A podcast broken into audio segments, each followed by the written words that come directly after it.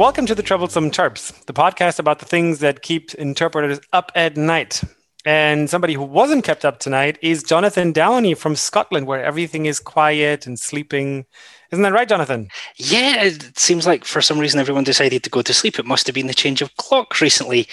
Now, we there could not be Troublesome Terps without the only Troublesome Terps host who has been on every single episode, the man himself, our editor in chief, our organizer in Doodle, Alex Drechsel. Good evening, everyone. It's good good to see you all. Uh, and yeah, yeah, it's good bragging right. The only one being on all the episodes, but there you go. I'm the guy who has to record everything. yeah, well, that now you can take this acronym with you, uh, Alexander. BFOQ. That's a bona occupational qualification. You've been every episode. exactly. Speaking of qualifications, we have a qualified industry researcher with us, which is the wonderful Sarah Hickey. Good evening, Sarah. Hey, everyone. Um, good to be here. Um, today, we're going to talk about a particularly troubling topic, and that is interpreting in conflict zones and crisis regions. Um, we all know that interpreting is taxing enough as it is, but interpreters working in these conditions take it to a whole new level. One who has a lot of experience in this area is our special guest today, Antonio Posada. Welcome, Tony. Hello, how are you? Hey, drum roll. Hey. Uh, yeah, good to have you with us. Um, maybe great to be here. We can uh, kick this off, and you can tell us a little bit about your um, yourself, your your background as an interpreter. Well, uh, you could call me the reluctant interpreter because uh, it's always been a question of somebody noticing the gift and me saying, ah, yeah, yeah, whatever, I'll get to it. Um, I started out with my father, and then uh, he was like my first mentor. He was a polyglot. And then uh, the headmaster of a school where I finished high school, who was also another polyglot, and and they they noticed something. Um, I eventually was uh, very shy about my Spanish because I'd uh, I'd grown up in South Dakota, and I didn't I didn't speak Spanish. My father wanted to learn English really well, so we never spoke Spanish at home, which was really absurd. When I came back to Colombia, having been born here, everybody in school called me uh, Gringo. My brother and I, I have a younger brother. We were both the Gringos to this day. And um, I ended up going to school in Canada in UBC, and I studied Spanish. so um, so that's that's that's where I got started and uh, throughout my career, which spans you know thirty odd years or something, I've, I've lost count. Uh, I always fell into things, which which is uh, perhaps something that you were thinking of asking. I don't know. You know how did, how did I get into this? And I, I just I would fall into things. When I first got into school, it was an all boys school, and that was a new thing for me because I'd never gone to an all boys school. You know, I went to public school in South Dakota, and and uh, over here it was an all boys school, like very European in style. And um, the only point of communication was the pop songs of the day.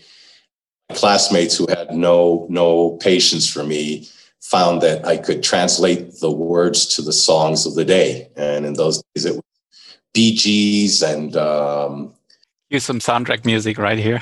right. Stay alive. A lot of, it, Stay alive. Yeah. There's a lot of Bee Gees, and and and then and then some of the some of the more sensitive spirits went for Cat Stevens. Good choice. Oh no. Uh, so I I found myself uh, I found myself training uh, sight translation, translating uh, song lyrics, and then and then I started I started moving into into uh, translating or interpreting uh, because of need. My father would just like lasso me in to help him out with a client. I'd pick a, a, one of my father's clients up at the airport, or I'd help out uh, doing like legal translations because uh, he was an attorney. And uh, and then from there on, it just became a question of translating or interpreting when it suited me, which meant that it interested me, that it, it, it allowed me to to scratch an itch I had. If it was something interesting, then I would do it. And it was only in the last actually mm, 20 years that I, I just went full in and, um, and, and this is what I do. You know, that's, this is what I do. I, I do a lot of text. I do, Uh, we have a, a, little company, a little service company here in, in Bogota. Um, we do a lot of like massive text projects, you know, 800,000 words and a 10, 15 day delivery. Uh, we put together teams in four or five countries, uh, 40 people. Uh, we'll take uh, and we'll do OCR and DTP on, on text so that we can process through through you know the usual tools whatever people have, whether it's uh, uh, Trados or or WordFast or whatever. And then the interpretation simply came from that. You know, um, what's the biggest business in the country? What's the biggest client in the country? You end up working for that. You know, for that 800 pound gorilla, no pun intended, because we're going to talk about gorillas, but different kinds. And uh, in Colombia, oh, foreshadowing. but uh, Tony, what would you say is the is the percentage of of translation and interpreting in in your sort of for your business, and is that more or less representative of your market, sort of in terms of the share of both? Uh, hard to say. I think in in, in my case, uh, during COVID times, interpreting has has gotten bigger. Mm-hmm.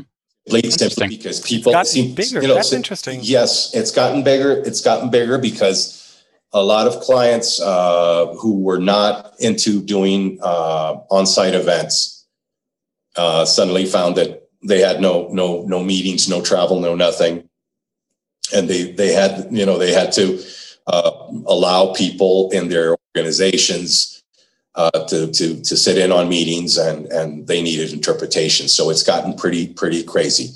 Uh, I've I've uh, you know normally I would I would have uh, maybe an event a week, and uh, nowadays. Uh, I'll have I'll have things like every day and sometimes stuff overlapping. I'll start, you know, a, a two hour event in the morning, and I'll do a four hour event in the afternoon with a different client. Hmm. Um, we we had an event with the uh, with um, I forget the name. It's an international organization. They run a uh, I'll, I'll, look it up. Uh, they run a uh, an event on intellectual property, Colombia was hosting this year, and they were going to host it in a really nice city in in, in uh, the Caribbean, Cartagena, and they had to cancel, and they canceled twice, and we finally said it's too important. We need to do this event. So they did it remotely. It was a five day event uh, with Portuguese, Spanish, and English, and people from all over the world, of course. So that was that was pretty brutal because that week I also had three other events. So I, I couldn't be in in in in all places at the same time. So we had to get in, you know, put together a team of like nine people, and we would rotate depending on uh, expertise or whatever but it's been it's been really crazy. I've, I've been very surprised by how how massive it's become. And since I do a lot of tech, that's one of the things I've always been very inclined. On my private side, I'm I'm inclined towards uh, you know like literature, history. I like a lot of economics, uh, but on my like more client side, I've always been involved in tech. I started out in medicine, but I didn't really like doctors that much in the environment in medical conferences. Yeah, no, for real. And I ended up going to tech because, um, you know, tech in general, you know, uh, it, it, could have been I worked, I worked for Procter and Gamble uh, in their, their plants, you know, installing when they're installing new equipment uh, with all the oil companies in Colombia. I think very few that I haven't worked with and uh, and then with uh, with computer companies uh, and and and with that kind of technology, computer technology, which you know, and and those those two those two strands are the ones that have that have put me in in in harm's way in in certain moments. Talk about foreshadowing. Yeah. so I mean, you, you've already alluded pretty much to it. So how exactly did you end up? working in these like dangerous I, I, wouldn't I don't know if you would call it conflict zones or crisis regions, but like in these more dangerous environments, is it due to some of those clients or just the the market that you're based in? Is you know if you're going out into the field working with the clients, is it already more dangerous than I don't know, for example, in in in Europe? Do you think so? What would you what would you say? Well, you know that's that's that's an interesting question because. Um, what is a conflict zone? When we talk about a conflict zone, I, start thinking about Colombia, and I'm thinking, okay, let's let's look at you know 60 years of history. Bottom line is that this is a country that has always been in conflict. It's different in terms of, of uh, the linguists that work in like Iraq or Afghanistan or things like that, which feed a kind of kind of like a uh, a, uh, a, a, morbid uh, interest in in like the press or even the general because you're you're embedded with soldiers and you might be going from door to door uh, looking for rebels or whatever. Uh, these guys end up getting shot and killed a lot of times. Uh, they get they get left hung out to dry by by uh, occupying forces uh, a lot of times, if not most of the time. Over here, it's different. Over here, you tend to fall into it because you're lulled into a false sense of security because you're living in a city like Bogota. Bogota's got maybe whatever, 9 million people. Uh, it's a modern city. You've got it. You've got, you know, good restaurants, whatever. Uh, but you might find that um, a 30 minute flight away from Bogota on a private plane and you're in, in an actual conflict zone with actual guerrillas uh, with actual army operations. And that's how somebody like me ends up in the wrong place at the wrong time. You guys remember BP, uh, of course. Uh, uh, Jonathan Jonathan would know a lot about BP because uh, very active in Scotland and whatnot.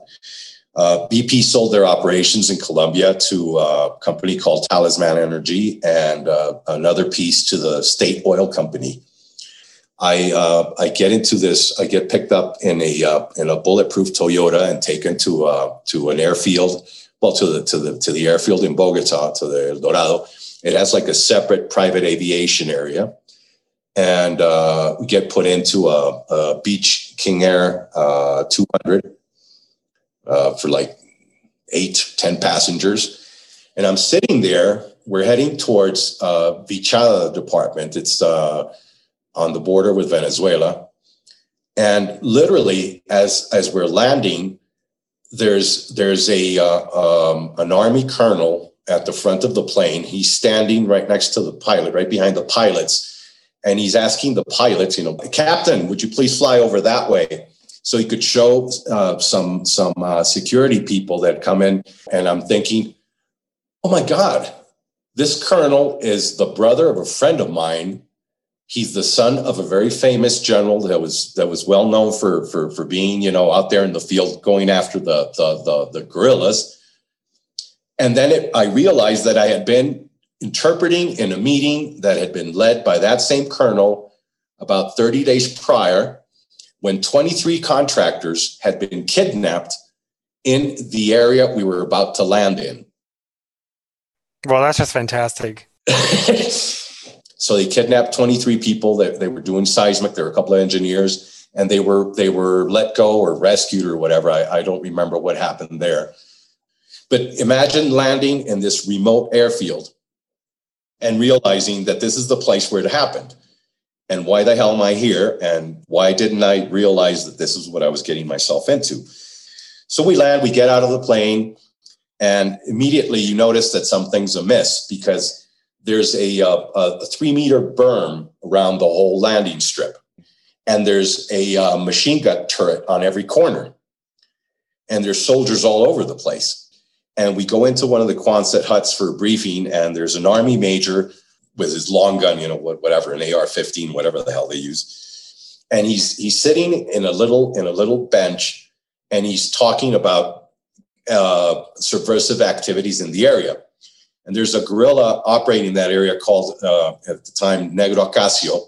And he, the major, helpfully informs us that uh, the guy has 400 men under under arms in the in the vicinity, but they've chased, they've managed to chase him south.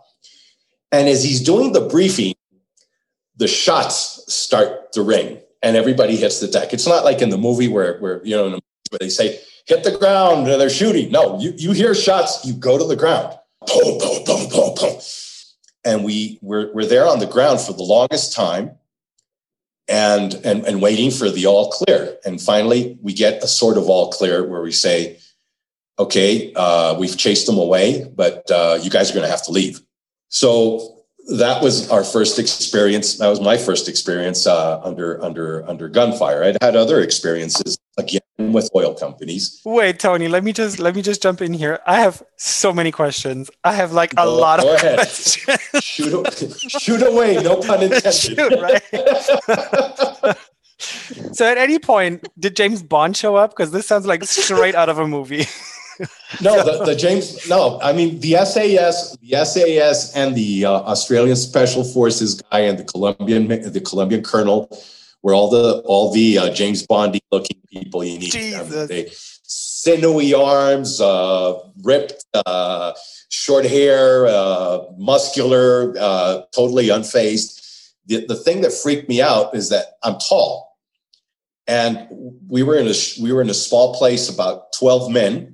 The the SAS guy and the Australian Special Forces guys were tall, but they managed to hit the deck faster than me. Of course, Hmm.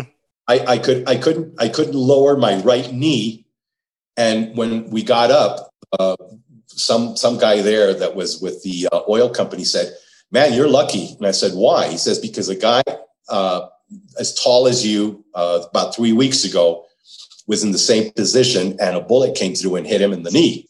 I said, "You got to be kidding! me. Kid you not."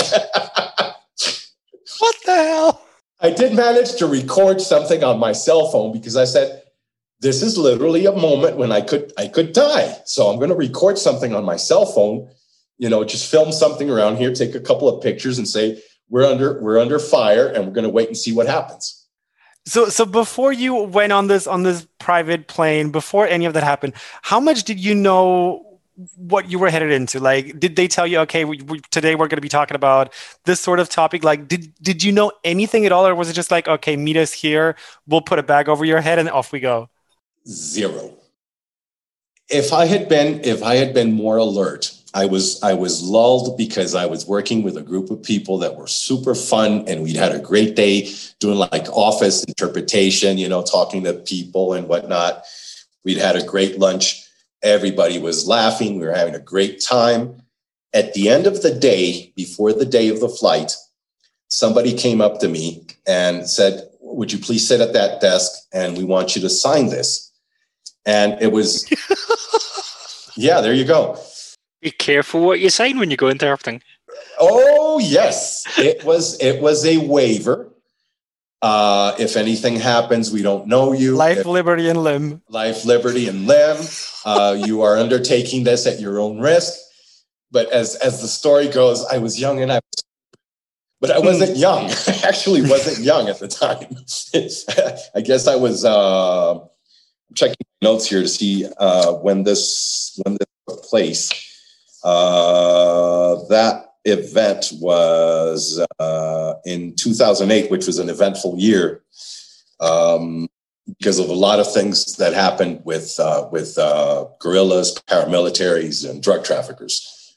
So I just signed the thing and I went, and then um, I came back and uh, I kept quiet about it. Uh, I went to have dinner with some friends, and uh, a friend of mine. We went out for a smoke, and he says, "You look kind of strange today. You're kind of quiet." And I said, I, this is what happened. And he said, well, don't tell your wife. but, th- but there's, there's, Well, she'll there's find a- out about it now. The cat's out of the bag. there- yeah, no, no, she knows, she knows there's, a, there's a, there's, yeah, no, there's a coda to the story because I, I, I was asked to, to go with them on another trip to Southern Colombia to Putumayo department the next day. And I said, guys, I can't, uh, I'm busy that day. And I was, I'm busy not dying. No, but listen, you know what happened was that uh, they went they went to Putumayo, and uh, a guerrilla group, uh, a, a, a little guerrilla unit, kidnapped uh, a couple of Chinese engineers and their interpreter. Oh my God. What the heck? Yeah, yeah. You know, just because you know you're you're in a city, you go out to the airport, you go out to there's the thing that's happened with Colombia's conflict is that it's not inside the cities for the most part. Mm. there have been moments when they you know they'll set off a bomb somewhere but it's not in the cities exactly so people think well it's, it's they're not shooting in my direction it's fine but so I wanted to qualify what we mean by a conflict zone. This is a place that has been in conflict. It's a different mm. conflict, but there's still shooting going on, and uh, there's still people getting hurt because of the conflict. And I think that what's happened to me is that I've tended to see the aftermath. Right. That sounds pretty conflicty to me. Yeah. Um, so, so how do you prepare yourself? Like, well, I guess you don't really prepare yourself. What do you do after the fact? With you know, how do you like decompress? Because I mean, you've done it again since then, so it seems that you've kind of processed through it. So how do you how do you go about that? Uh, I do it through music. I do it through cooking. Uh, sometimes when it's really bad, I'll just I'll just keep quiet. My wife knows well enough. Just give me space. I just right. need down and, and, and decompress. Uh, I think the difficult thing is if you know from the get go that you're going into an actual, you know, shooting war, that's a different kind of preparation. In my case, uh, I would get like a call from uh, UNDP. Uh, they were going to visit a certain part of Colombia from the coast, the Caribbean coast, into like uh, uh, a place called um, Sincelejo.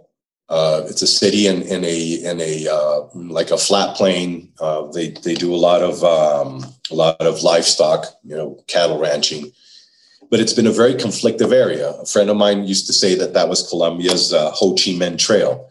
It's been a place that has been peopled by by um, smugglers, smugglers of all sorts of things, of things and people, for the past 400 years and it's also been an area that's been that's been riven by conflict, by by actual conflict between drug traffickers, paramilitaries, guerrillas, and so forth.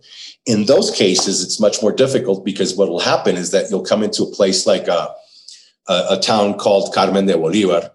Uh, we drive in in a uh, in a United Nations uh, Land Rover. Uh, they taken the flags off because uh, something had happened to a to a United Nations vehicle earlier, sometime that month or something. And we go into Carmen de Bolivar. Carmen de Bolivar had uh, had experienced a massive, horrible paramilitary attack. And as we go into the town, I see like the the chipped uh, pieces of of, uh, of buildings, and I turn to to to the UNDP uh, guy here in Bogota, and and he he nods. You know, yeah, those are bullet holes. And there were sandbags uh, all around the uh, all, all around the town city hall. And we were going to meet with with a group of of civilians from the town that were going to talk about their experience with the paramilitary attack. And that's what you're not prepared for. You're not prepared for the emotion of the stories. And these are people that have been silenced uh, in many ways. Been silenced by bullets. They've been silenced by neglect government neglect. And when somebody from the outside comes in, they want to talk. And the stuff they talk about is just absolutely horrifying. And it's very difficult to decompress from that. Hence, you know, when Sarah, when when when I saw Sarah's uh, post and talking about um, vicarious uh, trauma, mm. that holy crap, that's exactly what I've been feeling. You know, when you hear these stories and you have to convey that. Mm it, it, can be it can be extraordinarily difficult. On that particular trip, we ended up in uh, a town that is uh, in the far west of Bogota, far far far west corner of Bogota. It's uh, called Facatativá, and it, it was at the time a place that a lot of displaced people would come to. And um, we interviewed a girl, maybe about thirteen, who was too damn wise for her years. She'd been through too damn much. And we were in a, in a school that she went to. And the uh, there's a, a, Dutch a Dutch uh, expert from from UNDP was asking the questions, and she asked, "Well, what is your day like?" And she describes coming down from from from the house she lived in, and uh, she she made a like a very pointed note that she had to watch out for the men. You know this was a this was a, a, a girl only 13 but she already knew what the stakes were for a girl. So you know there's a there's a different point of view uh, with regard to conflict when when you're getting it in in that in that way. You know when when the mm. child is telling you uh, without, you know, she she clearly uh, was incredibly resilient, but I I had a problem at some point uh, with my interpretation because I was just I was just choking up. I was you know I was thinking this is this is horrendous. She was proudly showing her school, and it was just a really scrubby little school with a really a limp little tree in the middle, and she was so proud of the garden and everything. And I was just ready to I was just ready to cry because it was like, who knows what she's been through? That this place we're in, which is which is which is uh, terrible, is is excellent for her. She's talking about how the the older children save the uh, the snack that they get from the government to give to the, kids who don't, don't have enough to eat at their you know in their homes. And these are all displaced people. They're they're they're lost in their own country.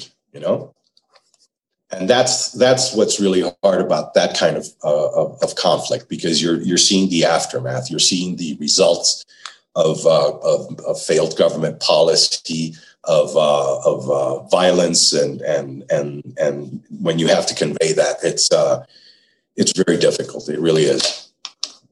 Yeah, Tony, one thing I've been wondering while I listened to you was do you sometimes find yourself having to, mm, I don't know, change your interpreting technique or maybe um, do things a little bit differently than we are getting told at university or you know different from what the textbooks say on, on how to do interpreting in terms of you know neutrality and that kind of stuff. Do you find yourself sometimes oh. having to adapt uh, in order to get through the situation?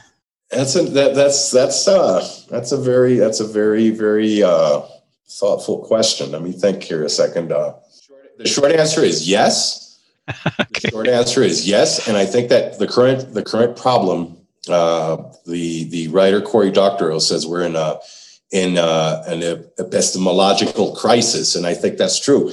Uh, I think that we're at a point where you have to wonder if neutrality is actually the way to go. I mean, if you if you're going to that kind of interpretation where you you're just droning, you're saying for reasons to do with the spread and intensity of armed conflicts since the early 1990s. No, uh, somebody there uh, a a uh, uh, a person from a small town is on the verge of tears, and you, I feel, do have to convey the level of of uh, of hurt, mm, despair, as best as best as, as hurt and despair uh, as best you can. Mm-hmm. Uh, you do have to find a way to protect yourself but I think at this point in time, you can't be neutral. And I, I, I remember describing to Sarah a different kind of conflict, a different kind of problem, which was working with, with mining companies. Mining companies are, are experts at, uh, at, um, at, at putting lipstick on pigs. You know, when you hear when you hear an extractive industry uh, representative talking about sustainable practices, about environment, I have been to these mines. I have seen these huge holes. I have seen the slag heaps. Give me a break. The environment is going to be destroyed. And, and I, I, I had to stop myself once with, uh, and I don't care about saying their name, uh, was with, uh, with um, uh, BHP Billiton. We're going to, they were going to uh, changed the course of the Rancheria River in uh, the Cerrejón mine, uh, where they where they mine uh, a really high quality coal. It's, a, it's an open pit mine, and in that case, I was not an interpreter. I was actually going to do a voiceover for a corporate video that was explaining why there was no environmental issue with the river and Guajira, the Guajira Peninsula is a desert, and it's a place that I particularly love in Colombia that I've I've been to many times. And I said, "Hell no, I'm not going to do this." I just stood up and I said, "I'm not going to do this. I will not condone this kind of this kind of thing. That's BS. You're going to hurt the indigenous people there. You're going to ruin uh, who knows what in in the environment because you're going to move the river so you can get to the coal underneath it. Forget it." So, you know, to to your question, Alexander, no, I think I think the time is long past being neutral. We are we are where we are because of uh, a false sense of, of, of a need to be neutral. Mm-hmm. I remember one of your shows, uh, I, I, don't know which one was talking about uh, performative or interpretive or whatever. I, I don't know. You had a, some sort of technical term for it. I forget. When that you're interpretainment. Mm-hmm. The interpretainment, yes, exactly. You know, when when I'm I'm I'm with uh, with a multi-level marketing company, and and and and there I am doing consecutive, but uh, they they play ABBA's "I Have a Dream," and there I am, you know, with a candle. I have a dream. You're all going to lose all of your money and give it to that's me. That's a job. Exactly. That's a job. So yeah, no, I think I think you you. That's why I always go back to my favorite word. No, you do have to stop and say, okay, I have to stop and listen and ask a lot of questions. What is this? Where is it? What is it for? Who does it benefit? Uh, because because uh, as I as I told Sarah the first time we talked, um, I think what's what's concerned me the most about all these things relating to conflict and to the aftermath of conflict is that you can find yourself as an interpreter very easily in a position of being the facilitator, the enabler for things that will haunt you. For sure. I, I remember that from when we talked. I thought that was an excellent point because, um, yeah, of course, we're always told, you know, um, that neutrality is important, and technically we're just the ones relaying what other people are doing. But of course, there comes a point in extreme situations like the ones uh, you were in, you know, where it goes beyond that, and the interpreter is no longer just neutral. Like by, you know, like you said, you become a facilitator, and then you have to make a personal choice there. Oh, sure, sure, sure. I mean, there's a, there's a couple of things going on in my head. One, I've written quite a lot on neutrality, so I'm going to park that because I could do a a, lo- a long rant on, on, on, on, why neutrality sucks. um, but the the question that I was going to ask Tony is, you know, it's almost certain that you're not the only interpreter in Colombia going into these environments. Do you ever talk to other interpreters with similar experiences? Is there any sort of association or grouping or training that you do together to help each other because no one else can quite understand what it's like to interpret there. Okay, two stories to answer your question, and it's a great question. Uh, story number one there was a uh, United Nations uh, cities event in Bogota, and we set up a little group, and I was talking with, with a group of friends, and there were a couple of uh, you know friends, uh, French interpreters and uh, we were talking about some of the stuff that we just heard some of these politicians say. And we were all in like very very vehement disagreement. And one of my colleagues uh, uh, and a friend for many years said you know what? I was in the booth uh, about three months ago and there was i can't remember what colombian politician was was talking and he started saying something, and she said from the booth, He's lying. He's lying. What he's saying is not true. Yes, you can you can spread those. Yeah, just open those eyes wide, and I'm going to put you know, eye drops in there. I mean, we've all exactly. we've all said that. Maybe just not on mic. right. No, but I mean, no, but but but to, to, to, Sarah's question, I mean, you you do have to ask yourself if if you come to a point where something breaks where where you where you where you can not really i mean you, you, what are you if you're just taking money and you're and you're yes it's your job. Yes you were trained to do it this way. Yes yeah you're trained to be neutral. But suddenly uh, I, am trying to remember the name of the interpreter who was interpreting for trump in in finland and and all the brouhaha about about that uh, particular moment with putin and uh, and and about somebody saying they're going to subpoena uh, her her notes. Mm. And I laughed. Yeah, go ahead, subpoena subpoena uh, a consecutive interpreter's note. Mm. Luck with that. Yeah, we did a special episode on that. Yeah, I know, I know. That's why I mentioned it.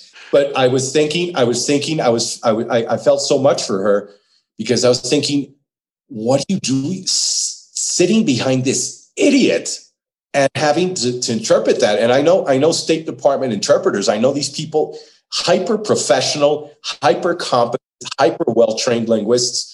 having to sit behind somebody and listen to these things. It's it's it's a it's a tough call. I think that's something that Dr. Downie will have to write about. to work, Jonathan. Go for it, Jonathan. I, I'm just letting you take this. mm. yeah, but, I'll, take one, think, I'll take one for the team, but go ahead. Go but, ahead. But I think one of the things that's really jumping out at me is when I was doing my PhD, I had a supervisor by the name of Graham Turner, and he's a sign language specialist. And he says that we have to move away from thinking interpreters are just relaying meaning and realizing that most of the time when we interpret, that we're not relaying meaning, we're help people we're helping people create meaning you know they're negotiating what this means. And negotiating and kind of your story is about you know when you know the mining companies coming in and you know what they're going to do there is a, an ethical responsibility that arises if you're going to decide well, I, you know i don't care. I'm just going to take my money and go. Um it's I mean, some of it, I guess, is, is beforehand. How much of an option do you get? You know, how much briefing do you get when you go? Uh, is this BHP Billiton doing HR, or do you know? All right, this is they're trying to re, they're trying to move this river. Do you always know exactly what's going to happen, or is it just BHP Billiton's on the phone? Can you come and interpret for us? Well, Jonathan, I think I think that the honest answer to that question is I'm 60 years old and I'm in a different position in my life. I mean, this is this is uh something, you know, uh, if I could just remember the Shakespeare quote, uh, many lives or something like that. Uh, I was a different man when I was 30. I was a different man when I was 40. I had different needs. I had different, uh, I had different stresses. Uh, at age 60, I'm, I'm, I'm, I can look back and say, yeah, no, when I was, when I was 40, uh, BHP Billiton called and I'd just jump on a plane and go but it's after the fact when you start thinking about things that that this comes into play. So i think that one of the big problems is is is making it too academic in the sense of what you're conveying what is meaning and all that. I think it have to we have to become a little bit more tribal in the good sense. And we do have a right to demand more information. And i think we do have to take personal responsibility for for working for certain types of clients. So uh, the, the bottom line is I no longer work for those types of companies. Because because you you know I've, I've come to a point where I say no no no no no no. If you're gonna if you're gonna wreck some some some part of the country that that I absolutely love and you're telling people that uh, according to your metrics it's going to be fine you it's not because I don't know if you guys will agree with me that I think something that has never been, to my knowledge, spoken of academically is the fact that we're not, you know, in some high minded sort of way, uh, conveying uh, meaning, helping to reconstruct yada, yada, yada. We are flies on the wall. And like flies, we have compound eyes and we have like this enormous uh, apparatus, antennae that are listening. We're, we're catching all sorts of meaning from, from physical expression, from body language, from tone of voice, you know, the good old register and whatnot. We're capturing but as flies on the wall, we're capturing other deeper things. Like when somebody comes in and talks about um, faith in extractive industries I went to an event that was all about faith in the extractive industries, and and and my head exploded. That's what they called it. yes, these were actual priests talking about uh, community outreach and whatnot, and I was thinking, you know, I, I try not to become cynical, but uh, these companies will go in and negotiate with any any government in the world. If things were not that way, nobody would have drilled for oil in Libya under Gaddafi. Just saying. So uh, you can paint it any way you want, but we're at a point in in the history of the world where where where positions have to be taken because the consequences of not doing it are are massive. Yeah, I like the point you're making there about uh, you know sometimes we often i find in the interpreting community we talk about interpreting in too much of an academic sense you know the way it's supposed to be the way it's intended to be um, you know but often like in in situation like like yours or other people I spoke to as well, it's not that perfect. It's not laid out like in university. The situations are far extremer, like your situation. Or I interviewed someone who works in um, um, pediatric care clinic with lots of kids that are, you know, about to die and uh, things like that. And it's just not uh, the same, right? How can you just talk about the level of neutrality that's needed and and it sounds like you know the human side of the interpreter is often forgotten. And it's sure partially we're supposed to be the middleman the fly in the wall but we are, we can we are humans. We cannot fully take that human element away right? Right. Mm-hmm. right that's what right. we talked about about with the effect on interpreters or and the lack of care. I, I remember i think in some uh, missions you were saying as well everyone on the mission uh, or sometimes everyone in the hospital as well, the other person I interviewed, um, they all got this aftercare, you know, to deal with trauma, except for the interpreter, who was maybe even more involved because they process the emotions as well, you know, through them. Let me ask you guys a question. You're in Europe, and uh, you would think that Europe has uh, much more sense of those types of things. Uh, a lot of times I find that here in Colombia, the interpreter, we're just the help. Hmm. You know, just brought in and there's your booth and just do your thing. Um, I don't know if it's the same way in Europe. And, and that would explain why mm. nobody cares what happens with you after the fact. Well, I personally just, and this is more just from people I've talked to due to my job in uh, research, I've heard this from a lot of people around the world that they are complaining that the interpreter is often just seen as the little, the little helper, you know, in that sense. Uh, so I, I moved my YouTube channel from just being me talking to being interviews. And the first interview I did with was with another PhD researcher, uh, Dr. Jules Dickinson, mm-hmm. and she does uh, what's called professional supervision of interpreters, which is very like clinical supervision of doctors. And they were saying with sign language interpreters, they can go from, you know, conference on whatever one day to the police going someone's house to take a rape statement the next and and literally it's the same interpreter doing whatever because there's there's a shortage in every country in the world. Yeah. And so the sign language interpreting community in the UK is slowly learning, and in some places learning quite quickly that you can't expect interpreters to be able to be in really emotional, really difficult situations and not have support. But on the other hand, the conversation that they're having as well, who picks up the tab? Uh. And, and this is this is the, the the more the trickier conversation where if you have an interpreter with an employer, then you can just say to the employer, your tab, you know, your duty of care, deal with it. If you have a freelancer, then it becomes more complex. Um, and certainly the, there are projects I've done where we've um, I did a project with the Scottish government, with any with their health service, the police, and with Heriot Watt University. I was on the project team, and we built a support package for new interpreters. And the bit of the support package that they said they've got the most value of was that professional supervision that started with okay let's talk about what resilience is and how you build it before you get into the difficult situations. We limited what they could go into for for good reason. But this is this is the question of the interpreting world in itself is only just waking up to, to the issue. I know of two or three studies on emotional interpreting. There's probably a few more now, but I only know of two or three. But that's because I've been seeking this stuff out because of what I've been getting into with writing.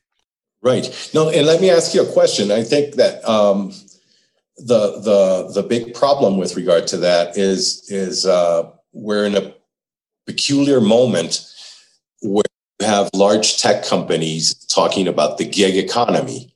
Mm-hmm and and I'm thinking of a moment where you know they would want us to all be on bicycles with a backpack, uh, suitably color, uh, you know, with, with, with the branding and whatnot, and we'd be carrying our our our portable um, booth in the back and and and uh, and headsets and whatever, and we don't exist. We're not actual employees. Uh, we just do the gig. We get paid with a credit card. Goodbye. Thank you very much but it can't be that way. It can't be that way. And with uh, RSI, the way it's going right now, I think there's uh, we're going to have. I don't know if you you're familiar with the uh, Jeffrey Toobin incident in in the United States. He's uh, he's uh, he's a writer, and he exposed himself on a Zoom meeting. I think we're all we're all at a breaking point. We're all at a breaking point, and we have we have not we have not stopped to think what happens when you're dealing with these types of things and you're in your own home uh, and, and, and, and there's this clash of home and work at the same time. Uh, what about remote interpreting when you're in your home and your home life isn't perfect? You know, hmm. what happens if there's conflict in the neighbors? You know, with the neighbors, if somebody's yelling, uh, if there's street protests going on. Uh, two days ago, three, four days ago, I was getting ready for a session, and uh, there was some sort of protest or something uh, in the front of uh, of uh, my office, and I couldn't hear. Hmm. So there's this to contend with, and there's of course no concern on the client side with regard to that. You know, it's like you give me the service I'm paying for. Period. Hmm. I mean, this comes back to something that we mentioned earlier when I I uh, helped draft the the ITI uh, position paper on remote interpreting, there's actually a note here saying that we need internationally accepted standards for remote interpreting, not just the technical stuff that we're used to, but the psychological support, the equipment, the briefing. I think we're coming to a place in interpreting where we're we're realizing almost too slowly that interpreters are human beings. Yeah. And that's yeah, big reveal. I could give, I could give you the history lesson as to why it's taken so long because I've written as to why it's taken so long but this is where we are. And so, because we're here, this is where we need to start living. Right, right, right, right. No, it's uh, there's there's other things. I think that the other thing, the other interesting thing about about the being you know the flies on the wall, is that you're collecting information from a wide variety of sources. And let me give you a little a little example. Um, in 2008, I was working with the U.S. Department of State I was um, I was outside of uh, the building where we were doing the training with a buddy of mine. We were outside having to smoke. So a starlifter is landing, and Tom, my friend, turns to me and says, "A lot of starlifters come to Bogota," and I said, "No." And we went to play golf that weekend on Sunday, and I was waiting for my my U.S. friends that I'd invited to play. I was waiting for them, um, and I was watching television. This guy comes in and he says, "Change the channel, change the channel." And I was watching something, so so a, a waiter said, "Do you mind?" I said, "No, of course not." And that's when we found out that the Colombian Air Force had attacked a guerrilla camp in uh, Ecuador, just right at the edge of the border between Colombia and Ecuador, right across the border, actually. And it killed a major Colombian guerrilla commander, Raul Reyes. Anyway, that ended up with uh, people from Interpol coming to Colombia and the computers getting taken by Interpol for, for uh, very careful forensic analysis. And then Ron Noble, the uh, director of Interpol at the time, who's based in Lyon, came to Colombia to deliver Interpol's report on the computers. And I was the interpreter in the booth. You can actually find it on, on YouTube. There's, uh, there's recordings of that. Um,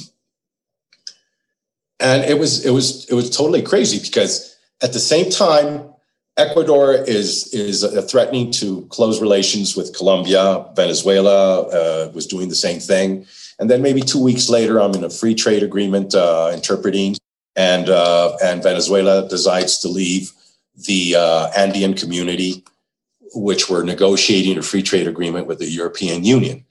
So again, to what is conflict? It's there. It's there at all times. And and and and to and to Jonathan's point, nothing prepares you mentally from moving from seeing the actual computers that were collected in a raid and seeing the kinds uh, the kind of, of of horrible person this guerrilla was he was terrible he was a terrible terrible person uh, to two weeks later in a free trade agreement and then having the, uh, the, the group from Ecuador all stand up at the same time and leave the session. You know, it, it does things to your head. It really does. If the interpreting community could, you know, if, if the interpreting community as a whole or the interpreting community in the West could do one thing for interpreters in those kind of zones, what would you want us to do collectively? Well, I think I think a good start would be to uh, to ensure that the interpreters are afforded the same protections mm. that uh, the experts or the uh, the people that are actually going to be into you know taken into the zone uh, are afforded. Uh, I've been in situations where uh, the the uh, the bigwig gets uh, picked up in a, in an armored vehicle, and the interpreter arrives, however he or she may, to the site. You know, so I think that that would be one thing, uh, and, and and and silly little things like you know. Uh, considering that if you have interpreters, uh, that uh, they actually also need to eat, because you'll you'll be in an event and it could be a it can be a challenging event, and uh, and it's lunchtime. We'll say, okay, see you at one. And I've been in places that are like in the middle of nowhere, and you say, well, okay, where is lunch? reminds me of my Russian interpreting teacher, and she always recommended we bring some rice rice crackers wherever we go, you know, just in case. Uh, no, I mean, Alexander, yes, that that you know, uh, but but uh, as a, as a joke, yeah, that's true.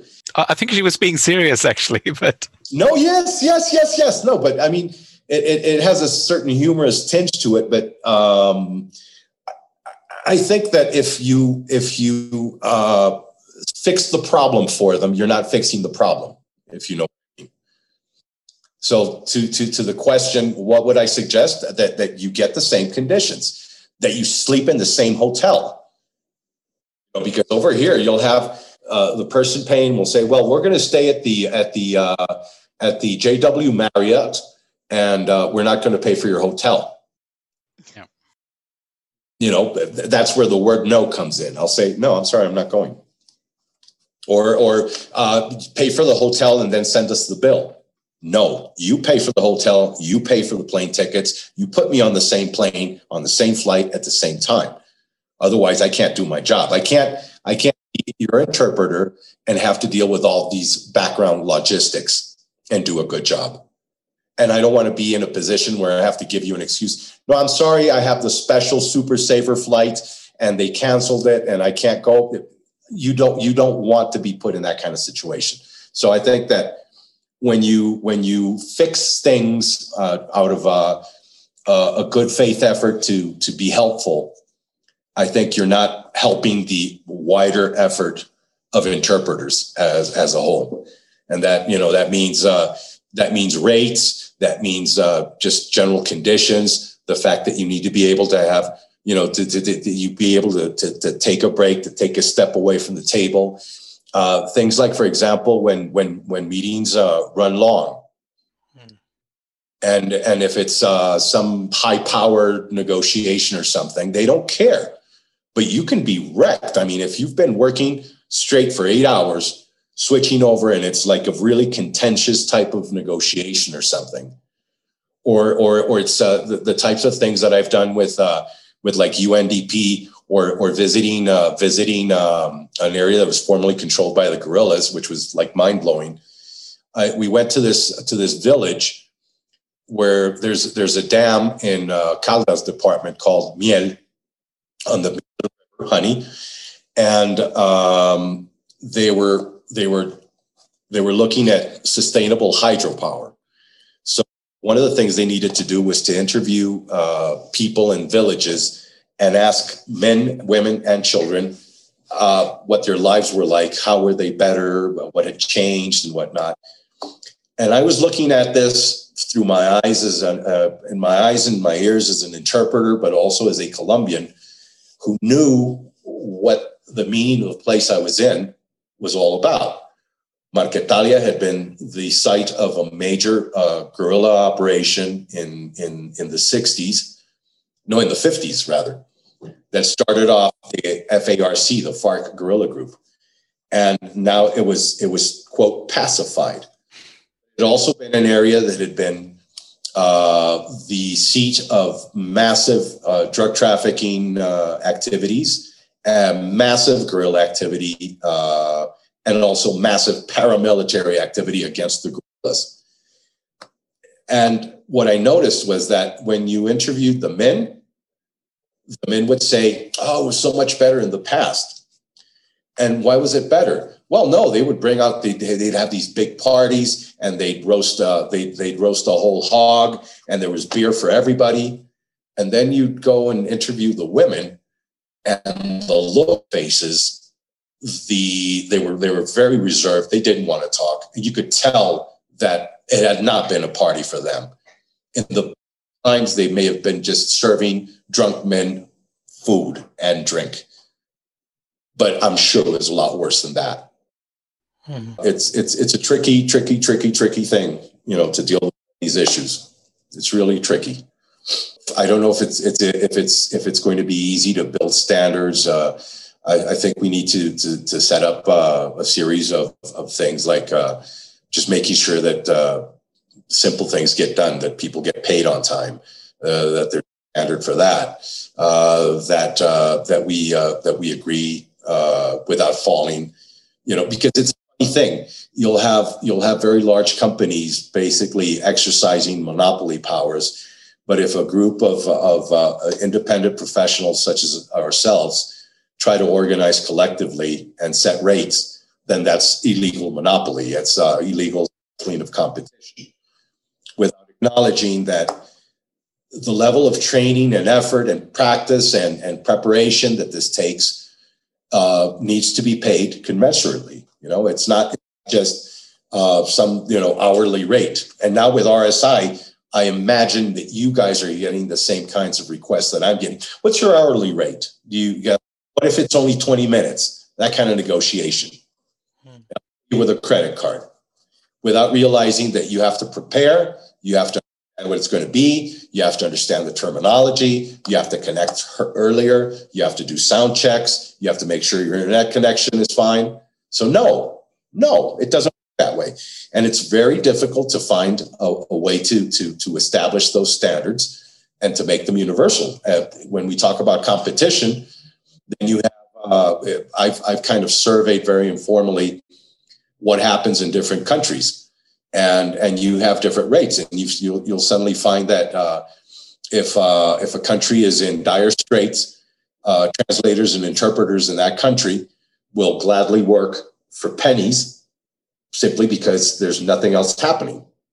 Now with, with internet, the internet enables those kinds of things. So it actually enables more exploitation and it actually will enable uh, odder forms of interpretation and and and and odder forms of situations of of um, of trauma because who knows what we're going to see over the internet you know its interpretation. What if it's what if it's uh, nobody in the U.S. wants to interview children in cages on the U.S. border? What if you do it over the over over Zoom? Is it going to be easier? Is it going to be less fraught? Is it going to be less emotional? Forget it. Mm. It's not. Yeah, I mean, it's the from what you're saying, and you know, a few others I interviewed. It's just on the one hand, there's the maybe in some cases like you said you don't expect to get into those situations. But even if you do that first the interpreters are not being taken care of the same way you don't get the same protection. And then you especially don't get that aftercare as well. And the interpreters are just left to deal with you know with it themselves. So i mean do you have any recommendations for you know interpreters who still work in any of those either crisis regions or you know other situations that are extreme like that what would you recommend to them from given your experience? I would recommend a couple of things. I think that if you if you really think that uh, if you know if you if the position you take is that it's important work and and and it certainly is important work uh, if you take the position that it's uh, the work i want to do yeah, sure you want to do it if you if you take the position that uh, you are competent to do the work, fine. I would say you would have to prepare like like uh, like a freelance diver. You would have to have that level of of, of concentration of preparation. I'd, I'd, say if this is what you're going to do, uh, do yoga, meditate, and don't ignore the effects of this process the effect, but also find a way to to quiet your mind. Because one of the things that I've noticed is that in certain areas, in certain markets, you'll have this this uh, uh, attitude of oh, that's you'll get over it. Uh, you will have people who will uh, fall in line and and go all in, and I see that a lot with people who do military type uh, translation interpretation. They become one of the dudes that go out on these operations and they learn how, to shoot the guns and and it turns into like this big joke, but it's not a joke. So uh, there's no easy answers to that. I would say if uh, you, if you're going to approach it in good faith, meditate, uh, be very mindful of, of, of what you're doing, of the consequences of what you're doing. Uh, keep yourself separate from the client in the sense that you're called upon to interpret for a period of time. You do not you do not you do not have to, you do not want to become the client. You want to become the person that is adjusting the sight on a sniper scope because you translated a manual on sniper rifles. And I think that that's that's the tricky part because there are a lot of insidious ways of bringing you in, especially if you're good. Uh, more opportunities, longer term contracts and and it's it's it's uh, something that you have to watch out for because you yourself in really nasty situations doing something you literally did not sign on for but but here you are. It, it takes a lot of a lot of foresight and a lot of mindfulness to to not fall into that kind of thing. And especially again in in cases like uh, like Colombia where you have uh, you know, uh, if there's if there's like this simmering conflict and there's foreign military advisors, uh, things can change, and then suddenly there's this big opportunity. There's these conferences, there's meetings, there's trips, and if you're young, especially if you're young, it seems exciting. It's work and it's exciting, and uh, I've spoken to colleagues that that that that, that get the the frisson of, of, of, of being in, in the in, in danger, you know, being in in in in, possession of, of of privileged information. And I, I would say don't fall for that. Yep.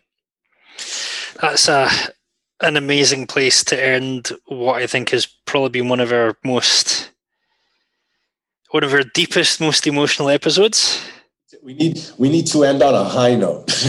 exactly. We need we need to get we, we need to get the the the very the very quiet Herr Drechsel to I think it's just very different. Uh, well, certainly, and I can only speak for myself, but it's certainly very different from my line of work. I mean, we both do interpreting, but it's just so yeah, just so f- far away from what I do, basically. You're you're mostly what like uh, European Union, that kind of work. Yeah, it's like institutional work. I mean, I've done that kind of work as well. But don't you find that uh, sometimes you sit there and you start to project the consequences of what's being discussed, and you're thinking, oh my God, uh, this or that is going to happen, or some sort of uh, polluting industry is going to be allowed to operate, or um, movement across borders will be curtailed. Uh, yeah, it's it seems very academic but we are actually, and, and I say this to, to, to those who also do text translation, we are the great enablers of the world. We are the ones who are converting hmm. uh, words into actual public policy. And, and I don't think we ever, I think we need to do more things like this. We need to be able to discuss among ourselves what happens. You know, yeah, it's, it seems boring. You know, you're there in the booth and they're talking and the, the, the familiarity is droning on and on and on, but there are consequences. I, that actually reminds me of a paper I'm writing at the moment. I'll be quoting you in that, but it, re- it reminds me just to finish off that I've only gotten near um, vicarious trauma twice in my entire career, and the most recent one was for a large church grouping where they were talking about their church's international migration policy, and they had people from senior leaders from all around the world and they felt very strongly that they shouldn't be deciding how their church was going to help until they'd heard the stories from on the ground. So I interpreted um, a leader from an African country who was talking about the effect of his country of successive diseases and then war and then more diseases. And as he tells what he called the censored versions, and I'm working in short consecutive in front of all of these leaders. Usually, you know, everyone knows an interpreting shift's what, 20, 30 minutes. He only spoke for 10 minutes. I sat down for my booth mate and said, Can you take the, ne- the next shift? She said, You've still got 10 minutes to go. I said, No, I don't. I don't have 10 minutes And I knew after 10 minutes, I was, and you know, you, you keep working until the end of the shift. And then I got to the end of the shift. And thankfully, I know someone who's a, who trains mental health nurses. And I sent her a message and said, This is what I'm feeling. What do I do next? And I had two people. I had my wife and I had this specialist in mental health nursing that I didn't have to tell them what I'd interpreted, but I just said, This is where I am. What do I do now? And I think every interpreter needs True. Someone that, you, that they can send a message to, to say, "This is what I'm feeling." If you can even put a word on it, what do I do now? There's the answer to the question that's been popping up again and again. What do we do? Take the stigma away. I think what what what what happened through NIMSI uh, was important because I started talking to colleagues and everybody poo-pooed it. No, no, it's not a thing. It's not a thing until it is. Until you're my colleague who was who was looking at, at child porn and, and totally feeling distraught and destroyed and freaked out. She had me to call and I was able to talk to her and console her and and and take her through it. But it was it was ad hoc. I'm not a mental health professional. So yeah, there, the stigma has to be taken away. It, it does. We have to way to, to to to make it maybe more formal. Some maybe maybe leverage off uh, these technologies where where you have a, a, place where you can where you can call in uh, to a Zoom meeting and say, "I just heard something terrible. I just saw something horrible." You know, what do I do? What do I do? Because you don't have necessarily the people around you who can help. That is a. I don't think I've heard a better finish for an episode that we've that we've done. If we can help take away the stigma job well done.